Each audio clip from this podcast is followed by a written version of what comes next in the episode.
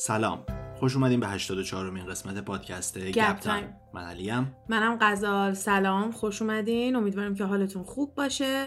برای این قسمت جدیدمون تصمیم گرفتم که یه موضوع کلاهبرداری انتخاب کنم. دفعه قبلی که موضوع کلاهبرداری داشتیم راجع به الیزابت هولمز بود. همون زنی که کل سیلیکون ولی رو پیچوندش و سرشون کلاه گذاشت. راستی راجع به سیلیکون ولی هم که داریم صحبت می‌کنیم نمی‌دونم دیدین یا نه ولی الان تیتر اخبار هستش یه بانکی که توی سیلیکون ولی سان فرانسیسکو بوده و اینجوری که مثلا ورشکست شده خیلی اومدن یهو پول بردارن پول کافی نداشته که پول همه اونایی که اومدن پولشون رو بردارن. و برن و یه سری ترسای اینجوری افتاده بود به جون مردم. هرچند همش توی اخبار هی میان میگن که نگران نباشین سیستم بانکی اوکیه. حالا گفتم اگه توی تیتر دیدین الانم اسم سیلیکون ولی اومد. اینو بگم یه قسمت سیمسن هم هست که اینو نشون میده و دقیقا همین بانک هم هست اسمش. آره. حالا توی تلگرام میفرستم. فکر کنم طولانی باشه. نتونم استوری کنم کلشو.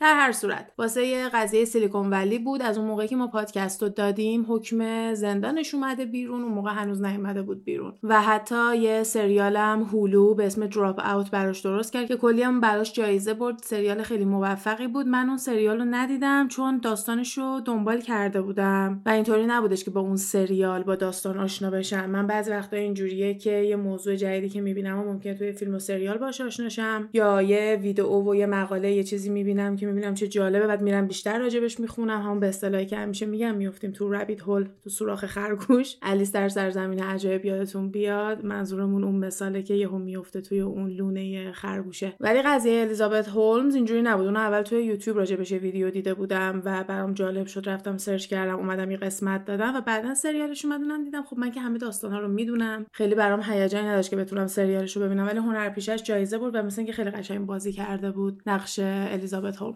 حالا کلاهبرداری که امروز می‌خوام بهش صحبت بکنم همونطوری مثل الیزابت موفق شده بوده سر کلی از آدمای خیلی ثروتمند رو کلاه بذاره. حالا این تو نیویورک این کار کرده الیزابت تو سان فرانسیسکو بود و فرقش اینه که من تا موقعی که سریال اینو ندیده بودم خیلی با این پرونده آشنایی نداشتم و بعد از سریالش تازه رفتم سراغ پرونده و ببینم چیه که مستند نیست. سریاله واسه همین یه سری چیزای اضافه تر یه سری پیازداغ اضافه تر داره که حالا جلوتر من میگم یه سری چیزایی که واقعا اتفاق افتاده چی بوده که اگه بعد از این خواستین برین سریال رو ببینید خودتون می‌دونید که کدوم اتفاقا واقعا افتاده. اسم سریال Inventing Anna هستش. علی هم دیده با هم آره. فقط خیلی وقت پیش بوده. برای همین امیدوارم که خیلی زیاد یادت نباشه. من فقط یادم هر اتفاقی میافتاد می‌گفت بابام در راهه. بابام این کارو کرده بابام اون کارو می‌کنه. من نمی‌شناسی. آره همون کافیه که من بتونم جزئیات دوباره برات تعریف کنم تکراری نشه واسه. اون هنرپیشه که داره نقش انا رو توی سریال بازی می‌کنه خیلی خوب نقشش رو اجرا می‌کنه و اون لحجه که می‌بینین داره واقعا لحجه انا توی اون سالا بوده. حالا من یه سری از مصاحبه های جدیدشون نشستم نگاه کردم انا دیگه اون شکلی حرف نمی‌زنه. خیلی روی لحجهش کار کرده. نمی‌تونم بگم لحجه آمریکایی داره ولی یه جوریه که خیلی زیاد مثل قبل مشخص نیستش که از اروپا تازه اومده. معلومه که یه مدتی توی یه کشور انگلیسی زبان زندگی کرده. ولی اگه ویدئوهای همون موقع هاشو ببینین خیلی فرقی با این سریالی که می‌بینین نداشت. سریالی که اومده بود بیرون خیلی داشتن می‌گفتن این چه لحجه آلمانیه چون داره لحجه آلمانی در میاره خیلی لحجه بدیه لحجه کجاییه؟ و بعدا مشخص شد که نه اصلا این هنرپیشه خیلی داره اتفاقا کارش هم خوب انجام میده چون لحجه انا بوده که مشکل داشته که حالا اصلا بریم وارد داستان بشیم و برسیم به شخصیتش و ببینیم اینکه چرا اصلا یه لحجه داشته که مشخص نبوده واسه کجاست. پس اسم کلاهبردار این قسمتمون انا دلوی هستش اسم واقعیش انا سوروکین هست. توی روسیه به دنیا اومده سال 1991 ولی وقتی بچه بوده با خانوادش به آلمان نقل مکان می‌کنن و سال 2013 خودش به پاریس نقل مکان می‌کنه واسه اینکه بره کلا اونجا زندگی کنه. قصدش این بوده که یه مدرک توی فشن بگیره و خانواده‌اش هم بودن که هزینه های زندگیشو داشتن پرداخت می‌کردن توی پاریس. میره توی یه مجله به عنوان intern کار می‌کنه همین برای internship کارآموزی و اونجا با دنیای فشن لاکچری آشنا میشه. مثل شرکت کردن تو هفته های مد و پارتی کردن با designer ها و مدل‌ها و سلبریتی ها انا از این مدل زندگی خیلی خوشش میاد. حسابی بهش میچسبه که اینجوری زندگی کنه. من می‌خوام به این اشاره کنم که وقتی میگم لاکچری ما فقط منظورمون به پول داشتن نیست یعنی فقط به گرون بودن نیستش. یه تجربه لاکچری یا یه کالای لاکچری واسه این می‌تونه خیلی با ارزش و مرغوب باشه به خاطر اینکه کمیابه. هر کسی نمی‌تونه بهش دسترسی داشته باشه فقط مال یه گروه خیلی خاصیه. اینا رو در نظر داشته باشیم بعدا نمی‌خوام بهش اشاره کنم. مال یه گروه خاصیه و مثل این میمونه که تو اگه توی خانواده خیلی ثروتمند به دنیا اومده باشی و یه حساب بانکی خیلی گنده ای داشته باشی خانوادت یه فامیلی خیلی مهمی داشته باشن تو پاسپورت داری که وارد این اکیپ خیلی خاص و این گروه های خیلی خاصی بشی. انا انقدر از این مدل زندگی کردن خوشش میاد سال 2014 تصمیم می‌گیره که اصلا می‌خواد نیویورک زندگی کنه و راه میفته میاد آمریکا. میره توی بهترین و گرونترین هتلایی که توی منحتن پیدا میشه میمونه و همین باعث میشه بتونه آدمای خیلی خاص و پولداری رو پیدا کنه. توی رستوران گرون می‌رفته غذا میخورده و اینجوری بوده که می‌رفته خودش معرفی می‌کرده سر میزشون میشسته و انقدر ظاهرش و رفتارش مثل آدمای پولدارای قدیمی. قبلا راجبش صحبت کرده بودیم اولدمانی کسایی که یه ثروتی دارن به اصطلاح میگیم جنریشنال ویلت یعنی ثروتی که از چندین نسل گذشته همینجوری بهشون رسیده خودشو قاطی این کلابا می‌کنه که به بچه های این گروه ها معمولا میگن socialites اگه بخوام مدل واقعیشو براتون مثال بزنم پریس هیلتن. اگه بخوام مدل خیالی مثل fiction مدل سریالی براتون مثال بزنم Gossip Girl سرینا وندروودسن XOXO Gossip Girl. حالا اون خیلی می‌تونه مثال خوبی باشه. من کلا دوست دارم با فیلم و سریال کلا با art دوست دارم مثال بزنم فیلم سریال کتاب داستانای این شکلی. و اگه بخوام بهتون مثال اون شکلی بگم سریال Gossip Girl رو می‌تونین تصور کنین و یا حتی بخوام یه سریال جدیدتر بهتون بگم سریال You می‌تونه همون چیزا رو داشته باشه. به خصوص توی فصل اول و توی فصل آخر این اکیپای خیلی پولدار و خیلی secret و زیاد بهمون میان نشون میدن.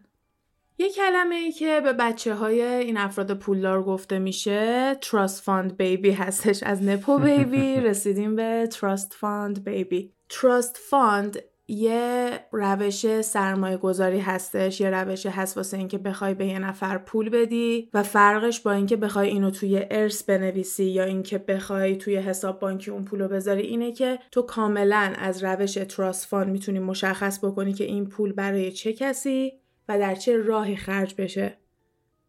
مثلا طرف می‌تونه بنویسه که این بچه من 25 سالش که شد اگه درسش رو توی دانشگاه تموم کرده بود می‌تونه 25 میلیون دلار کاملا بره تو حسابش. ولی تا قبل از اون نمیشه. یا اگه درسش رو تموم نکنه نمیشه باید وایسه درسش تموم شه. یا شاید بنویسن اگه درسش رو زودتر تموم کرد. بعضی وقتا می‌نویسن تا ازدواج نکنه اگه خیلی خانواده سنتی باشن. هر چی دلش بخواد می‌تونه بنویسه دیگه. آره. و برای آمریکایی یه روش خیلی خوبی هم هست که بخوام مالیات رو دور بزنن. چون مثل اینکه وقتی یه نفر فوت می‌کنه و بچهش بهش ارث می‌رسه باید یه مالیات زیادی روی اون ارث بده. ولی اگه پولو بذاره توی trust و trust برسه به بچهش لازم نیستش اون مالیات اضافه تر رو به خاطر اینکه ارث بهش رسیده پرداخت کنه. پس این یه چیز خیلی نرمالیه. بچههایی که خانواده های multi میلیونری دارن و یا خانواده های میلیاردری دارن تقریبا میشه گفت همشون trust fund دارن. یعنی یه حساب بانکی خیلی بزرگی دارن که انقدر پول زیادی توشه و یه جورایی هم مثل اینکه اگه باهاش سرمایه گذاری و حالا جینگولک بازی خودش انجام بده که پول براتون می‌تونه کار کنه. همون چیزی هم که قبلا فکر کنم توی اون اپیزود کپیتالیسم باش حرف زدیم که پولت برات کار می‌کنه پولت بیشتر و بیشتر میشه. و این افراد واقعا می‌تونن تا مدت ها با اون پول زندگی بکنن. اگه زرنگ باشن تا آخر عمرشون هم لازم نداشته باشن هیچ کاری بکنن و با همون پول trust fund شون زندگی می‌کنن. حالا انا هم میاد یه عالمه از این بچه های تراست فاندی پیدا می‌کنه و شروع می‌کنه باهاشون دور هم بودن و مهمونی رفتن و این داستانا و همش بقیه رو به شام دعوت می‌کنه یا اگه درینک بخورن این پولشو می‌داده. جاهای خیلی گرونی هم می‌رفته و همینطوری هم به مردم انعامای آنچنانی می‌داده. یعنی در رو یکی براش باز می‌کرده بیا 100 دلار واسه تو میشسته 100 دلار واسه تو این شکلی قشنگ داشته انعام می‌داده و به همه این تصویر رو نشون میده که خیلی خیلی آدم ثروتمندیه و واقعا پول براش هیچ معنی نداره. ولی یه چیز دیگه که خیلی با این رفتارش در تضاد اینه که خیلی وقتا یهو میپیچونه و یادش میره که پول بده یه اتفاقی میفته یا کارتش کار نمی‌کنه یا نمی‌دونم چی شده که پولم به نرسیده کلا یه داستانی میبافته و خرج میافتاده دست اون کسی که باهاش اومده بوده و مجبور می‌شده که اون پولو بده و هیچ موقع هم پولشون رو بهشون بر نمیگردونده یه اتفاق خیلی بامزه هستش که توی سریال نشون میدن و توی آرتیکل و مقالای دیگه که من خوندم می‌گفتن که هیچ وقت این ثابت نشده و اصلا هم جز اون چیزایی که علیه انا بردن توی دادگاه و اینا نبوده. ولی باز داستان باحالیه. اونم اینطوری میشه که انا مهمون یکی از دوستاشه. توی یه یاتی با دوست پسرش بلند میشه میره اونجا. و بعد از اینکه تموم میشه این مسافرتی که با هم بودن و خدافزی می‌کنن انا و دوست پسرش تو قایق میمونن و دارن زندگیشونو می‌کنن. تا اینکه سر یه هفته یکم هم بیشتر زنگ می‌زنن به صاحب اون قایق اون یات و میگن که تو رفیق تو قایق تو همه چیزت هنوز اینجاست. یعنی کل خدمه آشپز همه اینا هنوز اونجاست که میاد برمیگرده به خبرنگار. توی سریال میگه اگه بخوام بگم هزینش چقدر میشه که توی اون مدت زمان هم قایق اونجا بخوای نگهداری همون که اون همه آدم بخوان بیان سروت کنن. مثل این میمونه که تسلا جدیده شوهرمو بخواد تو قایق پرتش کنه تو آب. یعنی فرقی نمی‌کرد اگه تسلا اونو مینداخت تو آب از نظر خسارت مالی. ولی یه چیزی که خیلی زیاد تکرار میشه تو کیس های این شکلی یعنی وقتی سر آدمای خیلی خیلی پولدار کلاه میره خوششون نمیاد. برای همین نمیان جلو شکایت کنن. یعنی یه آدمی که این همه پول داره هرسش می‌گیره می‌بینه یکی همچین سوء استفاده ازش کرده و انقدم دایره های کوچیکی دارن این کسایی که ثروتشون این همه بالاه و هر اتفاقی بیفته به گوش همشون می‌رسه ترجیح میدن که هیچکی هیچی نفهمه. برای همین هم هست که خیلی از این چیزایی که ما می‌بینیم میگن انا انجام داده ولی توی دادگاه به جایی نرسیده و انا هم گفته من انجام ندادم. به خاطر اینه که اون آدما نیومدن جلو. اصلا کلا وانمود کردن که انا رو نمیشناختن هیچ اتفاقی نیفتاده سرشون انداختن پایین و رفتن. حالا بریم جلوتر یه مثال دیگه هم می‌زنم که هیچ وقت ثابت نشده و این دیگه برمیگرده به ما که ببینیم از انا همچین کاری برمیومده یا نه. چون به نظر من از اون آدم پولدار کاملا برمیاد که بگه ولش کن انقدر پول دارم که اینو ندیده بگیرم. و تو خیلی از موقعیت هم انقدر بیمه های خوبی دارن که ممکنه آخم نگن یعنی دو برابر اونم پس بگیرن. حالا انا این مدلی داره 2014 تو 2015 زندگی می‌کنه با این بچه های پولدار داره میگرده. تا اینکه برمیگردن بهش میگن که تو چیکاره تو مثلا چرا انقدر پول داری؟ ادعا می‌کنه. یه heiress هستش. heiress به کسایی میگن که وارث یه ثروت خیلی بزرگی ان. مثلا پریس هیلتون. وارث امپراتور هیلتون هستش. این هتل های هیلتون حساب میشه. انا هم می‌گفته که من یه heiress آلمانی هستم که بابام خیلی خیلی پول داره یه میلیاردر گنده است و من یه trust fund دارم که 60 میلیون دلار توش پوله. پس این پولایی که دارم و این خرجایی که می‌کنم از trust fund م منم trust fund baby هم مثل شماها. یه نکته هم که می‌تونیم اینجا بهش اشاره کنیم که مطمئنم به عنوان آدم غیر سفید پوست تو کشورهای سفید پوست شاید بتونین اینو درک کنین. اونم اینه که اگه انا سفید پوست و اروپایی نبود و لهجهش هم همون مال آلمان و اینجور جاها نبود احتمالا انقدر سریع با دست باز و آغوش باز وارد اجتماع خودشون نمیکردنش. اینکه بیشتر کسایی که انقدر پول دارن توی کشورهایی مثل آمریکا اکثرا سفید پوستن که خب چیز دیگه حرف من نیست این یه فکته. برای همین هم می‌تونیم بگیم که مثل خودشون رو دیده بودن یکم براشون راحت تر بوده گارداشون پایین بوده نمی‌دونم. این یه چیزیه که یه جای امنیت تو گپ داریم با هم حرف می‌زنیم. من نظری شخصی من دوست دارم وسطش اضافه کنم. همونطوری که با علی حرف می‌زنم با خیال راحت نظر شخصیمو میگم. این یکی دیگه از نظرامه. هم سر این قضیه که انقدر راحت پذیرفتنش و هم سر این قضیه که الان چجوری داره باهاش رفتار میشه یعنی تو سال 2023 که بریم جلوتر حالا بهش می‌رسیم. چون من اینجا یه دوست پرویی داشتم که قصر رو یعنی تمام این چیزایی که انا وانمود می‌کرده داره رو واقعا توی پرو داشته و همون اندازش هم توی آمریکا داشتن و مردم آمریکایی پر رو پر رو ازش میپرسیدن خب تو پرو توالت دارین؟ با لاما این ورون ور میری؟ اصلا من فکر نکنم بشه سوار لاما شد. با لاما این ورون ور میرین و حرفای اینطوری بهش می‌زنن و این باورش نمی‌شد که باهاش اینجوری صحبت می‌کنن. در صورتی که شاید قیمت خونه این آمریکایی به اصطلاح سفید پوست پول ماشین بابای این دختره می‌شد. ولی خب از نظر نژاد پرستی که باهاش بزرگ شدن هر چقدر بخوایم بگیم جای پیشرفته یه فیلم و سریالاشون رو می‌بینیم که چقدر پیشرفتن ولی مدرسه یا اون خانواده اون پدر بزرگ اون عموی سمبالا اینجور آدما رو نمیشه عوض کرد که ممکنه روی اون شخص یه تاثیراتی داشته باشه که اینجوری بزرگ کنه حتی اگه بخواد وانمود کنه اصلا آدم نجات پرستی نیست. یهو یه حرف اینجوری می‌زنه که او شما تو کشورتون ماشین دارین؟ من دوست ایرانی هم می‌شناسم که ازش این سوالو پرسیده باشن. و همه ما شاهد مدل ماشینایی که توی ایران دیده میشه هستیم و فکر کنین که ازتون یکی بپرسه که ای تو کشورتون ماشین هست؟ فقط به خاطر اینکه بلوند و چش رنگی مثل اینا نیستی. من یه بار ازم پرسیدن که تو کشورت پست داری؟ گفتم نه با شطور این ورون بر می‌بریم. کبوتر نام ببر. آره سریعتر؟ آره. یکی از دوستایی که انا پیدا می‌کنه یه آدمیه به اسم بیلی مکفارلند که خودش یکی از شارلاتانهای بزرگ و معروف آمریکاه. این آدم سال 2017 یه فایر فستیوال میاد اجرا می‌کنه که نمی‌دونم مستنداشو دیدین یا نه. هم نتفلیکس روش مستند زده هم Hulu و کلا یه مدت خیلی طولانی بحث داغی بودش. که حالا من خلاصش رو میگم اونم این بود که این یارو میاد نزدیک 26 میلیون دلار سرمایه گذار مختلف می‌گیره بلیت میفروشه که یه دونه فستیوال خیلی خفنی می‌خواد اجرا کنه عکسای خیلی خفنی نشون میده که این شکلی قراره باشه و فقط خودتون برین گوگل کنین. Fyre Festival و ببینین عکسا چه شکلی بوده چه غذاهایی به مردم دادن صندلیا و کلا وضعیت چه شکلی بوده. برای هم یکی از کلاهبرداری خیلی بزرگی حساب میشه. اون کسی که واسه اون کلاهبرداری مسئول بوده یکی از دوستای انا دلوی بوده. یه باشگاهی درست کرده بوده واسه آدمای خیلی پولدار که اگه عضو اون باشگاه می‌شدی می‌تونستی توی یه خونه خیلی بزرگی که داشته زندگی کنی و انا میره عضو اون باشگاه میشه و چندی ماه توی اون خونه زندگی می‌کنه با بیلی. بعد از اون با یه آدم پولدار دیگه آشنا میشه اسمش مایکل زوفو هوانگ بوده. یه پسر چینی خیلی خیلی خیلی ثروتمند که انا باهاش کلی مسافرت میره ولی این استایلی که حالا اینو بگیر بعدا من حساب می‌کنم این هتل رو با تو بمونیم بعدا من حساب می‌کنم. و همه جا هم یا با فرست کلاس می‌رفته یا با پرواز شخصی می‌رفته. به خاطر ویزاش هی بعد از آمریکا خارج می‌شده. برای همین سفرهای زیادی می‌رفته دیگه. مسافرت های مختلفی بوده که یه مسافرت معروف مراکش هم هست. یکم بریم جلوتر براتون تعریف می‌کنم. انا تا سال 2016 خوب داره پیش میره. ولی وقتی که 2016 میشه بیشتر و بیشتر شروع می‌کنه راجع به یه فاوندیشن راجع به یه انجمنی که می‌خواد راه بندازه صحبت کردن. میاد میگه می‌خوام یه باشگاه خیلی خیلی اختصاصی راه بندازم جایی که آدمای پولدار و ثروتمند بتونیم راحت کنار هم باشیم و از اون مردم بیرون دوری کنیم. و میاد میگه می‌خوام یه طبقه برای آرت باشه برای نقاشی و مجسمه و کلا هنرهای زیبا.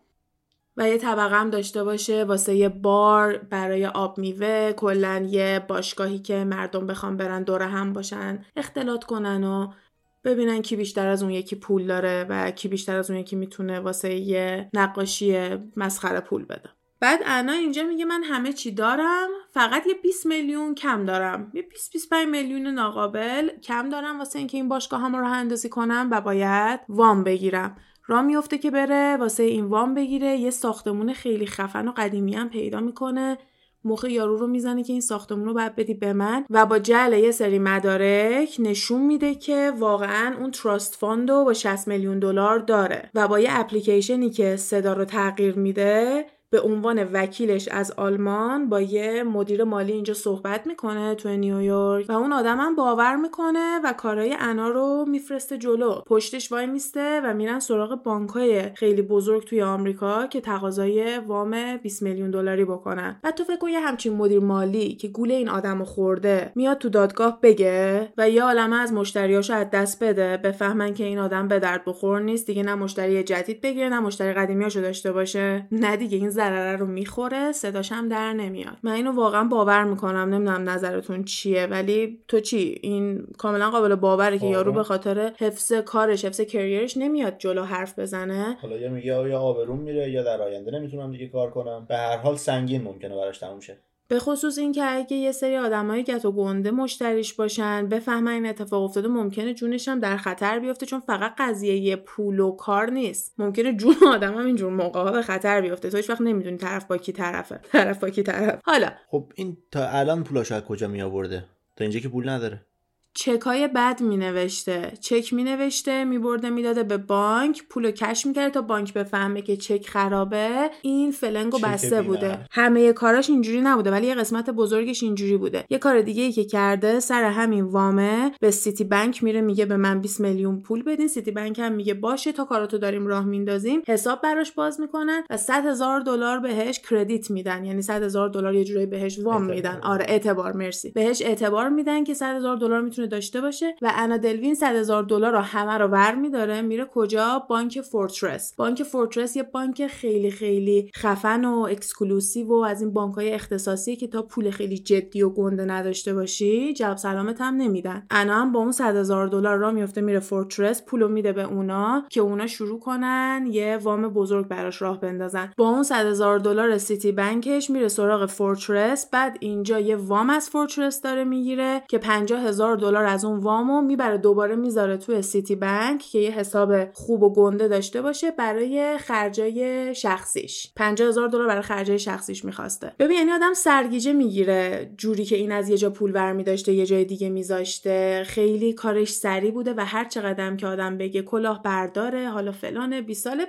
باهوش بوده. مغزش خوب کار می‌کرده سیستم رو میفهمیده. این خیلی مهمه که تو سیستم رو بشناسی. برمیگردی میگی که اگه طرف وکیلش خوب باشه زندان نمیره وکیلش خوب باشه مثلا زودتر ممکنه زندانش تمام بشه. به خاطر اینه که وکیل خوب سیستم رو خوب می‌شناسه. یعنی ما همه داریم توی یه گروهی زندگی می‌کنیم توی یه سیستمی زندگی می‌کنیم. یه الگوریتمی داره که اگه اون آدم خوب بلد باشه و بدونه که چیکار کنه می‌تونه بهترین چیزا ازش در بیاره. و انا توی یه سن پایین و توی مدت کوتاهی که داشته اینجا زندگی می‌کرده خیلی سریع و خیلی بهتر از شارلاتانای آمریکایی تونسته بوده ازشون همینجوری بگیره. به مثلا سال 2017 یه مهمونی خیلی خفنی می‌گیره و برای هیچی پول نمیده. فقط با حرف اینکه حالا پولتون میاد کار من را بیفته پولتون می‌رسه بذارین من سواره هواپیما بشم بعدا بهتون پول میدم. حالا اتاقمو بهم بدین تو هتل من بابام فردا خواب بیدارشه پولو میریزه آلمان شب بابام خوابه با بهونه های این مدلی. این توی بهترین جاها زندگی کرده و توی بهترین رستوران غذا خورده و با پولدارترین آدما گشته. و خیلی از این آدمای ثروتمندم تونسته بوده دور خودش جمع کنه که توی اون انجمنش بیان و سرمایه گذاری بکنن همون سالی که این مهمونیه رو داشته و پیچونده هیچ پولی نداده توی یه هتلی میره به اسم 11 Howard توی نیویورک که یه هتل پنج ستاره است. و خب این خیلی عادیه که تو میری توی یه هتل اولین چیزی که ازت می‌خوان credit card. حتی اگر بخوای با پول نقد حساب بکنی تا آخرین روزی که توی هتل هستی credit card اینا ازت لازم دارن. یه موقع بیشتر بمونی یه موقع یه چیزی از تو هتل بدزدی. خسارتی به هتل بزنی کلا بخوای فلنگو ببندی بری خب credit card تو دارن و می‌تونن اون پولو بردارن و ضرری نبینن. این هتل سوتی که میده اینه که از انا هیچ کردیت کارتی نداشته. توی سریال اینو خیلی بامزه نشون میدن. انقدر انا با اعتماد به نفس و با همون لباسای گرون قیمت و شیک و پیکش وارد میشه و یه جوری وانمود می‌کنه که وای الان من بعد یعنی اینجا وایسم تا کردیت کارتم درست بشه من برم تو هتلم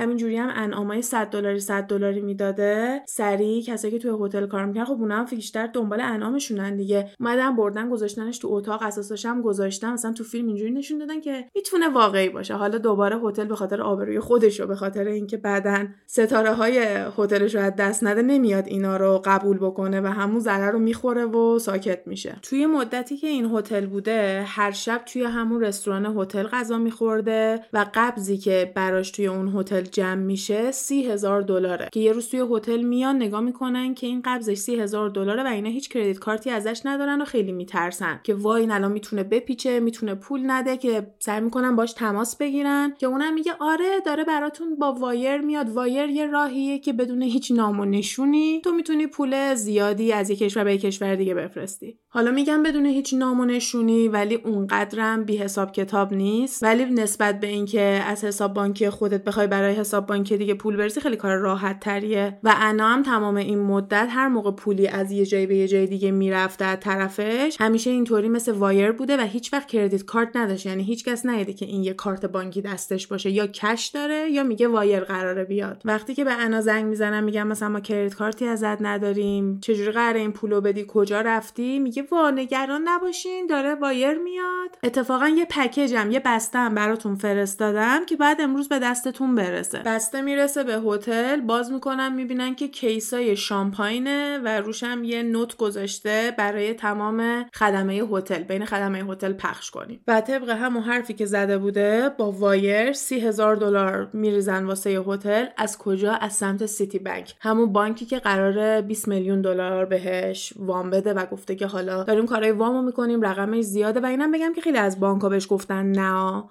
سیتی بانک تنها بانکی بوده که تا دم دم این که پولو بذاره دست انا تا اینجا جلو رفته. که البته غیر از اینم کم بهش پول نداده. یه دونه اون 100 هزار دلاره یکی این سی هزار دلاره. حالا با اینکه این سی هزار دلارم صاف می‌کنه چون کردیت کارتی به هتل نمیده که بخواد روی حساب بذاره هتل میندازتش بیرون. میگه نمی‌تونی اینجا بمونی و انا مجبور میشه بار بندیلش رو جمع بکنه و بره یه هتل دیگه. حالا همونطور که گفتیم ویزای انا اینجوری بوده که هی باید از آمریکا خارج می‌شده و دوباره برمیگشته. بعد این وسط یه سری دوست پیدا کرده به اسم ریچل که توی سریال هم می‌بینین یه آدم خیلی رو اعصابه و اینکه توی سریال اینو رو اعصاب نشون ندادن من مصاحبه های خودش رو دیدم به همون رو اعصابیه که توی سریال هم نشونش میدن. یه آدمیه که فوق العاده سوء استفاده می‌کنه از این قضیه انا و اون موقعی که با انا دوست میشن طبق گفته خودش توی رستوران بودن و انا میاد خودش رو معرفی می‌کنه و اینا با همدیگه رفیق میشن. دختر پولداری نبوده حقوقش سالی 60 هزار دلار بوده ولی توی ونیتی فر کار می‌کرده. یه مجله خیلی معروف و شناخته شده ایه و همون مهمونی ها و اون جوی که انا دنبالش بوده رو داشته. اینا حالا با هم دیگه رفیق میشن. انا برمیگره میگه که من بعد از کشور خارج شم بیا بریم مراکش با هم. میگه با اینم من پولشو ندارم که بیام ولی بهت خوش بگذره. انا هم میگه که لازم نیست تو پولی بدی همشو من میدم. بیا بریم. بعد اینم که اوکی اگه قراره همه رو تو حساب کنی پاشو بریم.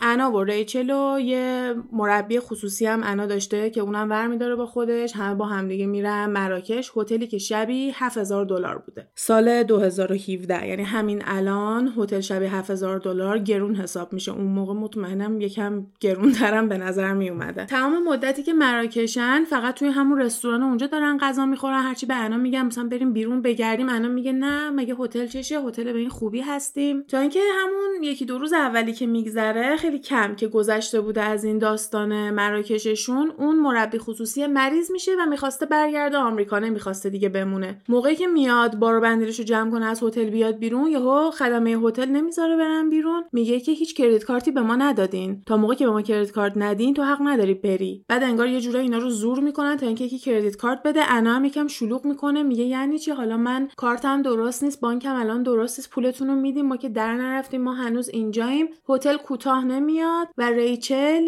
مجبور میشه کردیت کارتشو بده که بذارن واسه هتل. کلی انا بهش قول میده که ازت پول کم نمی‌کنن اصلا من حساب می‌کنم قبل از اینکه ما بخوایم از هتل بریم بیرون. اگه هم چیزی کم کنم من بات حساب می‌کنم خیالت راحت. ریچل هم به خودش فکر می‌کنه که با یه آدم خیلی پولداری اومده مسافرت دیگه.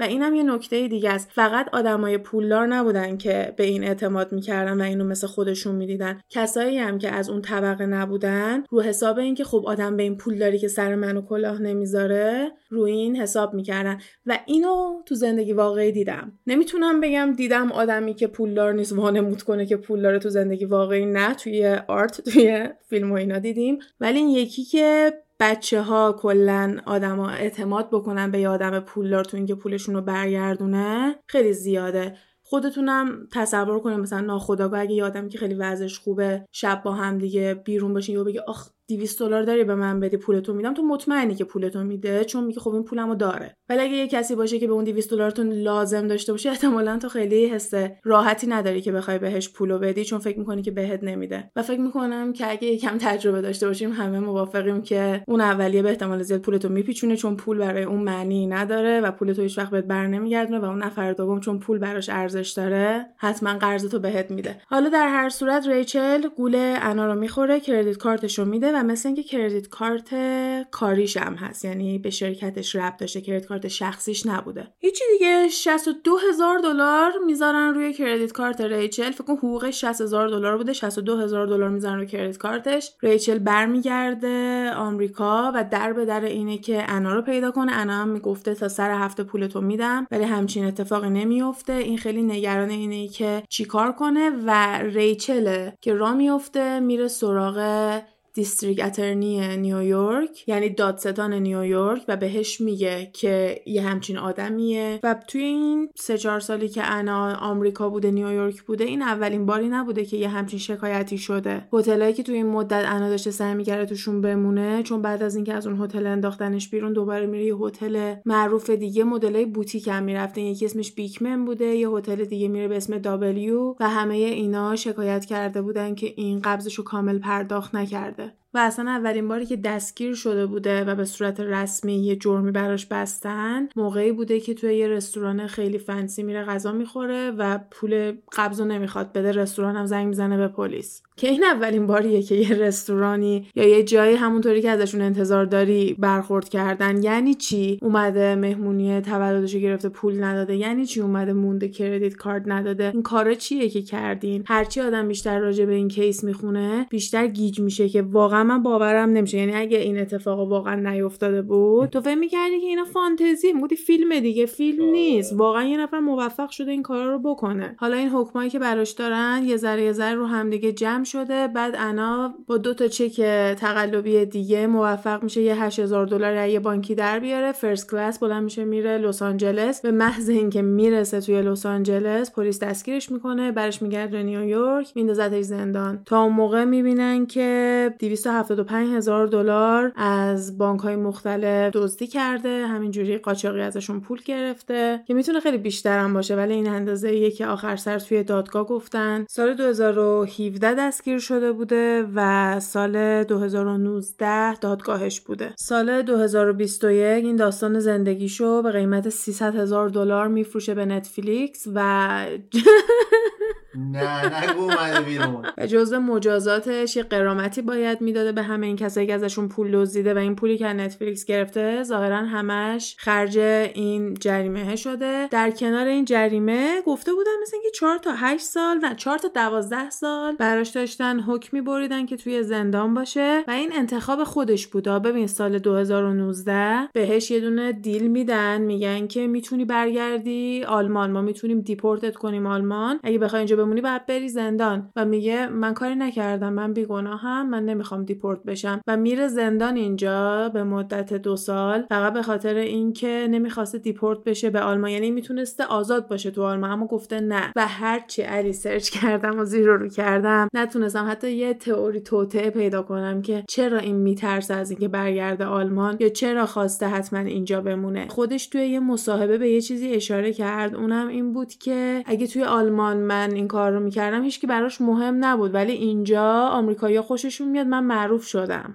جلب توجه. و ما رو میرسونه به همین که رفتاری که ها نسبت به کارای اینطوری دارن و کلا حتی بعضی وقتا متاسفانه نسبت به قاتلای زنجیره‌ای هم پیدا می‌کنن یکم زیادی مثبته. یعنی جاهایی که نباید توجه مثبتی بدن این توجه هم میدن و باعث شده که این دختره بخواد اینجا بمونه. حتی با اینکه مجبور باشه یکم بره زندان و توی مصاحبه های جدیدش همش راجع به این صحبت می‌کنه که من زندانم رو رفتم. چون میره زندان میاد بیرون به خاطر اینکه رفتار خوب داشت خیلی زودتر از چیزی که قرار بوده میاد بیرون. به خاطر پول نتفلیکس هم که تمام اون غرامتش رو داده. ولی دوباره میندازنش زندان این بار میره زندان immigration. به خاطر اینکه به عنوان یه آدمی که ساکن آمریکا نیست بیشتر از اندازه که می‌تونسته مونده یعنی بیشتر از ویزاش توی آمریکا مونده. برای همین می‌خواستن deport ش کنن که دوباره اجازه نداده و خواسته آمریکا بمونه و دوباره می‌خواد این ویزاشو ادامه بده. دو دسته چسبیده آمریکا رو. آره ده هزار دلار پول بیل داده. این سند هست که میدی بیای بیرون ده هزار دلار پول بیل داده اومده بیرون الان توی یه آپارتمانی توی نیویورک داره زندگی می‌کنه. ماهی 4200 دلار اجاره آپارتمانشه و روی پاش از این مانیتورا داره که اجازه نداره از خونش بیاد بیرون. زندان خونگی شده. فقط می‌تونه توی اون ساختمون باشه و اگه بخواد از اون ساختمون بیاد بیرون خب دوباره می‌تونن بندازن زندان. اجازه نداره از سوشال میدیا استفاده کنه. وقتی که یه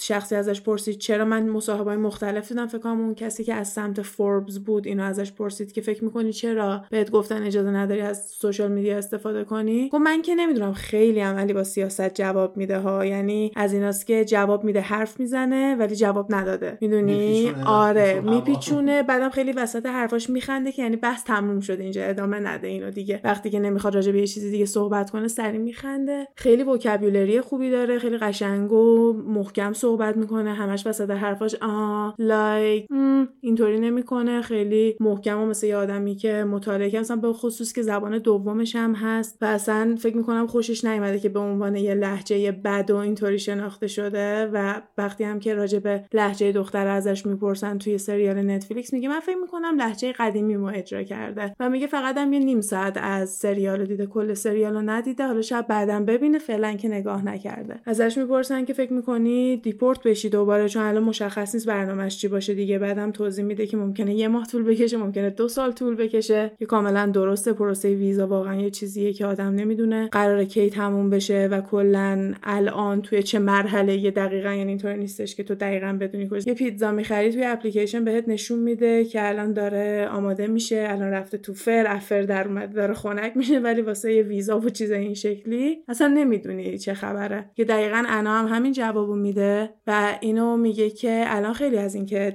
deport بشم فاصله گرفتم. همین که گذاشتن من توی خونه زندانی باشم چند مرحله منو از deport کردن دور کرده. فقط الان باید وایسم ببینم که می‌تونم ویزای کاری بگیرم یا نه. چه جوری داره الان 4200 دلار پول اجاره خونهشون میده؟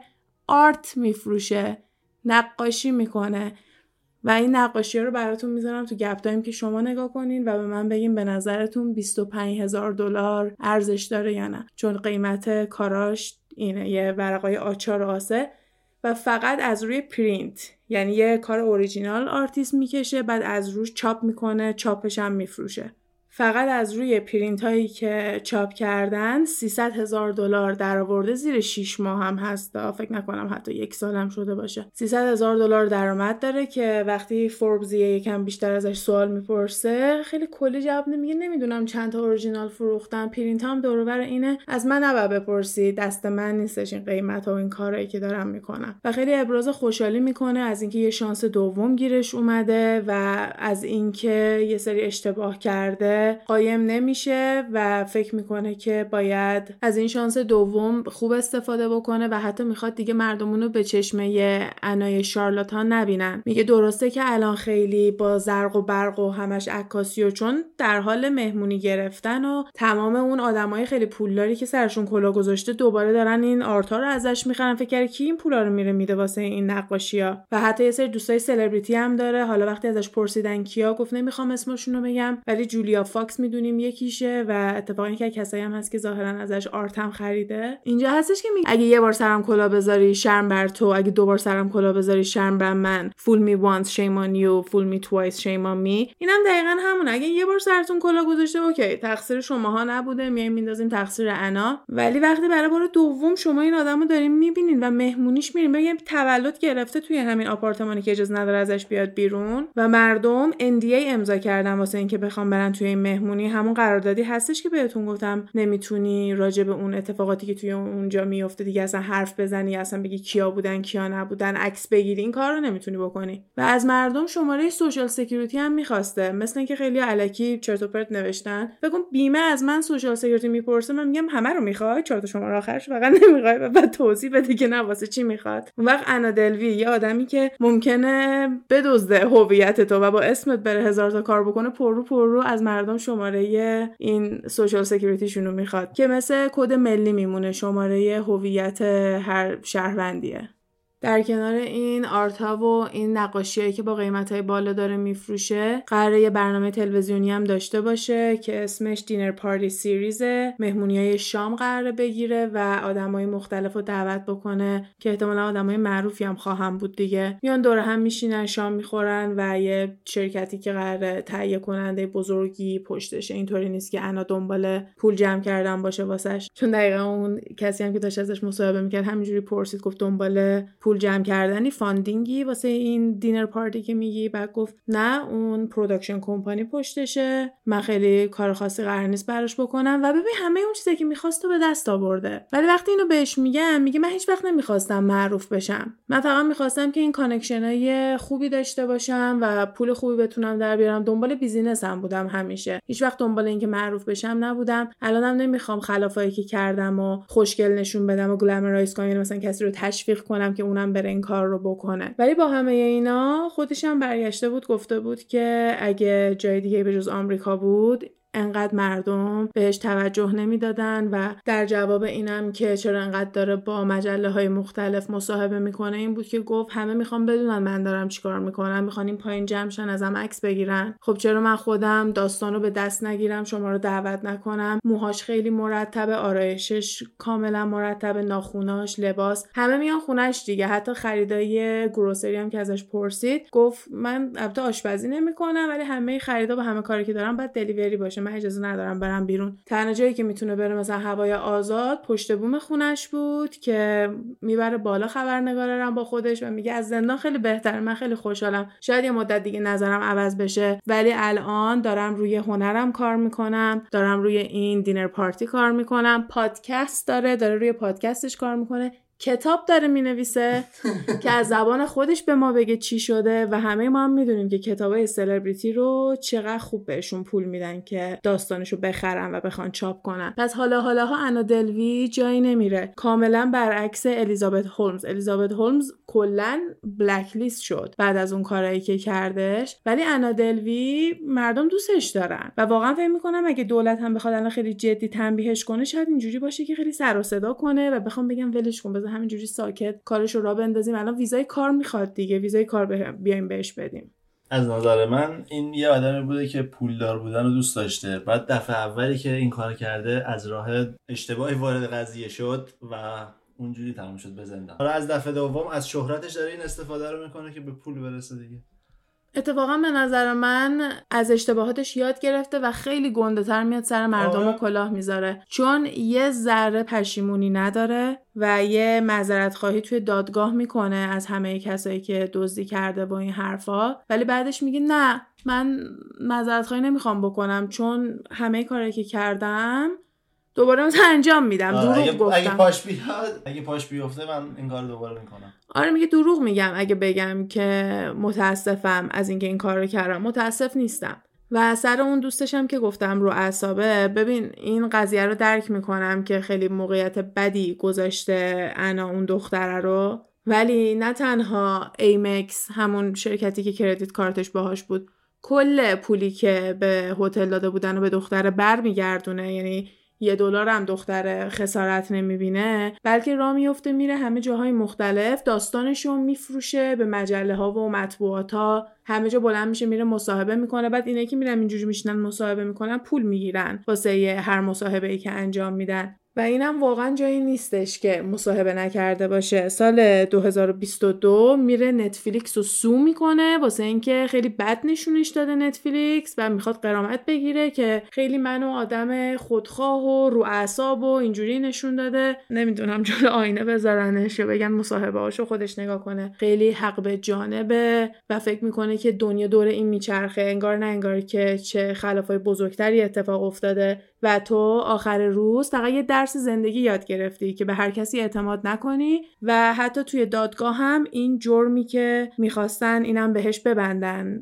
سر 62 هزار دلار مراکشم ولی توی دادگاه گفتن به انا ربطی نداره و کاملا بیگناه بود سر اون قضیه. که بیای به قضیه نگاه کنی هم راست میگه. کسی تفنگ نذاشته بود پشت سر دختره که کردیت کارت تو بده. خودت دوست داشتی بری. تا اون موقع هم همه رستورانا و لباسای مجانی که انا برات می‌خرید و داشتی عشق و حال می‌کردی. تو این موقعیت قرار گرفتی می‌تونستی کارتتو ندی. محکم وایسی بگی من کارتمو نمیدم. تو credit card خراب به اینا دادی. الان دارن ما رو خفت می‌کنن. اصلا منو ببرین سفارت آمریکا. یه همچین حرکتی می‌تونستی در بیاری. بگی من احساس می‌کنم جونم در خطره و از اونجا میمدی بیرون. نه credit card شو داده. بقیه سفرم عشق و حالشونو کردن. بعد یهو آخرش که وای من چه کاری کردم. تازه credit card میگن که مال ونیتی فرم بوده. در هر صورت پولش رو پس گرفته. یه قضیه دیگه هم که نشون ندادن. نشون ندادن یعنی توی سریال نشون دادن ولی من وقتی که دنبال این گشتم که واقعا اتفاق افتاده یا نه چیزی نتونستم پیدا کنم. اونم اینه که یه خانم خیلی پولداری که با انا دوست میشه. از این آدمای سمبالای ثروتمند. یه بار که باهاش میره خرید بعد خب توی فروشگاه هایی که بشناسن این افراد و وقتی برن خرید کنن معمولا با خود اون فروشگاه کریدت کارت مخصوص دارن و اینجوریه که میان لباسایی که می‌خوان انتخاب می‌کنن به اون کسی که استایلیستشون اونجا همیشه باهاش خرید می‌کنن میگن اینا رو بزن به اکانتم بزن به credit card م و میان بیرون. انا وقتی که باش میره خرید اینو می‌بینه قرار بوده خریدای اینو براش بیاره چند تا چیزم برای خودش برمیداره به حساب زنه. به مرور زمان یه ذره یه ذره همین جوری رو حساب خرید این خانومه برای خودش جنس های designer و لباس های خیلی خفن می‌خره تا 400 هزار دلار. دیگه وقتی زنگ می‌زنن به اون زنه دونه دونه میگن اینو تو خریدی؟ میگه نه اون موقع است که می‌فهمه سرش کلاه رفته. و من فکر می‌کنم اگه اینم واقعا اتفاق افتاده باشه میره جزو اون case ایی که طرف نمی‌خواسته آبرو ریزی بشه و کلا نمی‌خواسته که کسی بفهمه این با انا در ارتباط بوده اندازه که این همه بخواد سرش کلاه بره. همین دیگه همین جوری بخوام چیزای مختلف بگم. hearsay میشه که نمی‌دونم اتفاق افتاده یا نه. چیزایی که واقعا تونستن مچشو براش بگیرن اون 275 هزار دلاری که ثابت کردن از جای مختلف بوده. توی مصاحبه هم بارها میگه من تا حالا از دوستام هیچ پولی ندزدیدم. فقط همون اتفاقاتی که با financial institutions بانکم نمیگه financial افتاده بوده و کاملا انکار می‌کنه. گسلایت کامله که اون اتفاقایی که توی فیلم نشون دادن یا کلا بقیه براشون تعریف کردن افتاده. خبرنگاری که اومده این داستان رو لو داده توی سریال هم اینجوری نشون میدن که یه خبرنگاری که داره این داستان رو کند و کاف می‌کنه. خب یکی از کارهایی که داره اینه که واسه هر حرفی که توی مقالش می‌خواد بزنه و بر اون شخص رو پیدا کنه ببینه می‌تونه ازش یه نقل قولی بگیره یا حداقل باهاش تاکید کنه که اون حرف واقعا زده شده. تا چرت و پرت ننویسه توی مقالش دیگه. واسه همین خیلی از اون آدما ممکنه بهش بگن نمی‌خوایم باهات صحبت کنیم یا حق نداری توی مقالت چیزی راجبش بنویسی و حتی اگه اینم بخواد بگه. فلانی به من گفت که این اینو گفته می‌تونه به راحتی sue بشه. خیلی وقت اصلا چاپ نمی‌کنن یه چیز اینجوری رو editor اجازه چاپش هم نمیده. پس تا جایی که بخوان ما بفهمیم ما می‌دونیم و می‌تونه خیلی خیلی بزرگتر از این حرفا باشه. به نظر من جالب ترین قسمتش اینه با اینکه این آدم الان زندانیه داره کاملا زندگیشو می‌کنه یه زندگی خیلی با شکوهی هم داره. خیلی ها معتقدن دقیقا همون زندگیه که همیشه می‌خواسته. من فکر می‌کنم هدفش خیلی بزرگتر از این حرفاست یعنی یه آدمی که اون شکلی شروع کرده با همین چند صد هزار دلار راضی نمیشه. و بعد بشینیم ببینیم که انا دلویه میلیاردر یا میلیونر رو می‌بینیم یا نه. این اوج کپیتالیزمه. قسمت هشتادمون رو بهتون پیشنهاد می‌کنم. گوش بدین سعی کردیم خیلی کلی راجع به این سیستم های مختلف صحبت کنیم و اینکه انا دلوی تونسته داستانش رو به نتفلیکس بفروشه بعد اون پولو برداره بده که کمکش کنه از زندان زودتر بیاد بیرون. و حالا به خاطر اینکه نتفلیکس اون داستان رو پخش کرده و خیلی خوشگل و باحال اون داستان رو بهمون نشون داده همه عاشق انا دلوی شدن و خیلیا فکر می‌کنن که بعد حتی یادم بگیرن مثل این این کار رو بکنن. چون فاز رابین هودی هم برداشتن. هیچکی دلش نمیسوزه. مثلا من یه سری کامنت می‌دیدم که می‌گفت الان من دلم واسه پولدار نیویورک بسوزه؟ الان من دلم واسه اون خرپولا بسوزه. نه خیلی هم کار خوبی کرده. نه دلم برای بانک میسوزه نه دلم برای آدمای پولدار میسوزه. به خصوص این نسل جدید. یعنی نسل جدیدی که این کارو می‌کنه میگم slay girl boss اصلا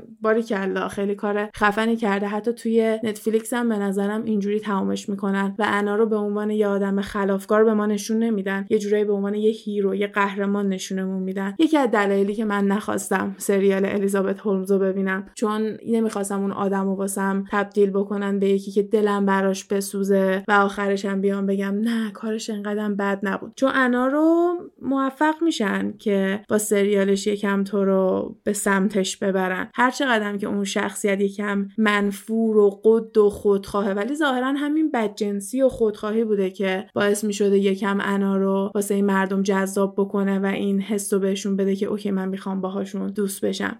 ببین خیلی وقتا هستش که طرف ممکنه کاملا نبینه یه چیزی رو. مثل شعبده بازی ها هست که یه لحظه حواستو پرت می‌کنن که از یه سمت دیگه یه کاری بکنن. بعد فکر می‌کنی که وای جادو بودش. ولی یه لحظه فقط حواست پرت بوده یا خطای دید بوده.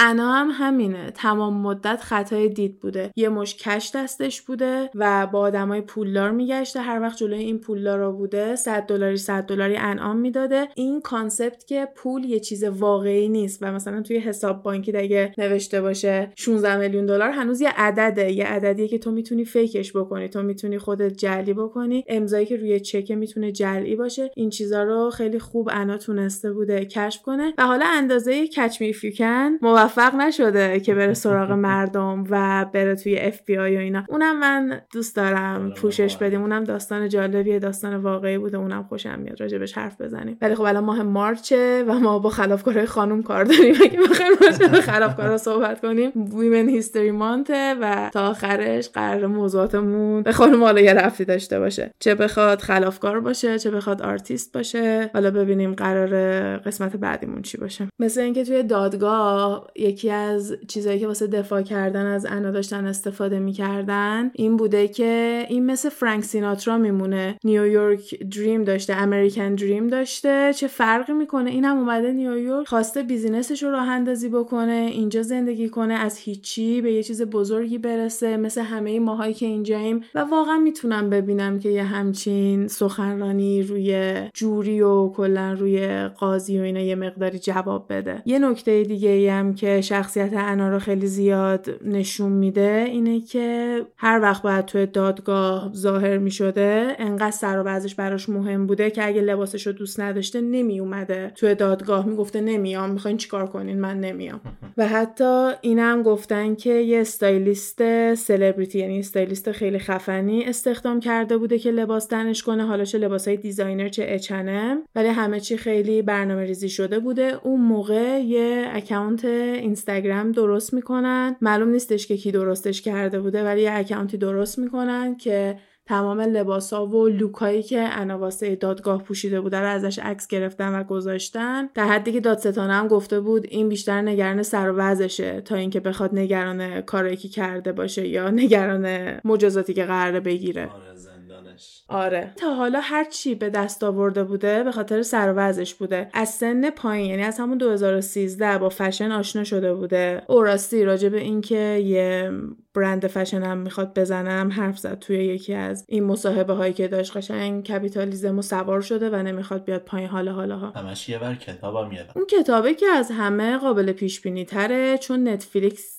از دهن خود انا یعنی از زبان خود انا توضیح نداده دیگه. فقط داستانش رو ازش خریدن که بتونن راجبش حرف بزنن. حالا این بیاد بگه از زبون خودم می‌خواد چه جوری باشه مطمئنم خیلی هم می‌خرن اینا. در حد اینکه حتی بخرن که بیان چرت و پرتم راجبش بگم ولی خب باز می‌خرن و ندادا میره بالا. داشتم می‌گفتم سن پایین با فشن آشنا شده بوده از همون در سعی کرده وارد بشه. سر و که داشته حضوری که توی فشن ویک و هفته های مد و کلا توی این جمع فشن نیویورک داشته سوادی که میومده نشون می‌داده روی موضوعات این شکلی اعتماد به نفس بالایی که داشته. به من کامنت می‌دیدم که بعضیا می‌گفتن ما بعد از شنیدن داستان انا اعتماد به نفسم خیلی رفته بالاتر. دیدم اگه این آدم تونسته این همه آدم و فقط با اعتماد به نفس و سر و و اتیتیود و اینجور چیزا سرشون کلاه بذاره پس منم می‌تونم اعتماد به نفس خودم ببرم بالاتر. و این چیزیه که کاملا انکار شدنی نیست. و این اصلا قابل انکار نیست. انا خیلی اعتماد به نفس بالایی داره. مصاحبه هاشو پیشنهاد می‌کنم. بریم ببینین همه کوتاه طولانی ترین مصاحبهش من 14 15 دقیقه است. و همین مدل صحبت کردنش اینکه چقدر به خودش داره نگاه می‌کنه چقدر سر و وضعش براش مهمه. حتی یه سری مهمونیا و اینجور چیزا هم که داشته می‌بینیم روی این مانیتوری که دور پاش بستن اونم تزیین می‌کنه. یعنی حتی اونم accessorize می‌کنه جزوی از outfit ش اون. و کلا از اونجایی که خوشم میاد وقتی ربط فشن و تو اینجور چیزا می‌بینم دلم می‌خواد به این اشاره کنم که واقعا از فشن به عنوان یه ابزار استفاده می‌کرد. آدمای خیلی کمی هستن که می‌تونن ببینن که فشن می‌تونه چه ابزار به درد بخوری باشه. این تونست از فشن به عنوان یه ابزار استفاده بکنه و اون اولین impression اون اولین برخوردی که با همه داشت حتی قبل از اینکه دهنش رو واکنه قبل از اینکه صحبت کنه سر و بوده. اگه با یه سر و وضع الکی می‌رفته سر میز این دخترای پولدار یا این آدمای trust fund ی جواب سلامش هم نمی‌دادن. سر و در حد اونا بوده که اونا با آغوش باز پذیرفتنش و همینجوری دو دستی بهش پول دادن و الانم دارن آرتشو می‌خرن. ببین از یه طرف میگم که تونستی نوش جونت. زورت رسیده گرفتی خیلی هم خوب. ولی خب از یه طرفم یه سیستمی قانونی. قانونم تونسته دور بزنه دیگه. آره خب تا یه حدی همونه دیگه. آره. کپیتالیزمی که تو گفتی. می‌دونم وقتی قسمت های خیلی طولانی از من نمی‌بینین میایین کامنت میدین که دوست دارین قسمت طولانی تر باشه. ولی واقعا یه سری موضوع هستش که دوست دارم بیام راجبش باهاتون صحبت کنم. اگه طرفم اونقدر متریال ندارم که بخوام زیاد راجبش صحبت کنم هم حوصلتون سر میره هم با کلی کشش بدم. واسه همین نه هم مقدمه سازیه که بگم آخرای اپیزود. واسه همین این اپیزود رو از ما بپذیرین. امیدوارم که اپیزود بعدی بتونه طولانی تر باشه. فکر کنم باشه چون موضوع پربارتریه و امیدوارم که براش خیلی بیشتر بتونم محتوا جمع جور کنم که یه گپ طولانی تر بتونیم با هم بزنیم. اینم بگم که این آخرین اپیزودیه که قبل از نوروز دارین از ما میشنوین. پس سال جدیدتون مبارک. آره. نوروز مبارک. آره نوروز مبارک باشه. امیدوارم که بهترین سال زندگیتون باشه. و فقط آرزوهای خوب خوب براتون می‌خوایم. آره سال خیلی خوبی داشته باشین. و از هر جایی هم که دارین این قسمت رو گوش میدین با subscribe کامنت لایک و follow می‌تونین channel گپ تایم رو support کنین. اگر هم توی اینستاگرام گپ تایم پاد ما رو دنبال نمی‌کنین بیاین اونجا که یکم بیشتر بتونیم با هم دیگه گپ بزنیم. مرسی تا اینجا گوش دادین. امیدواریم که خوشتون اومده باشه و تا قسمت بعد فعلا خدافظ حرفایی که اینجا زده میشه فقط جنبه فان و تفریحی داره و قصد ضرر و صدمه به هیچ شرکت و کمپانی نیست. تمامی این گفته ها از جمعوری های مختلف از فضای مجازی هستش که با مکالمه های علی و غزال با شما تقسیم میشه. مرسی.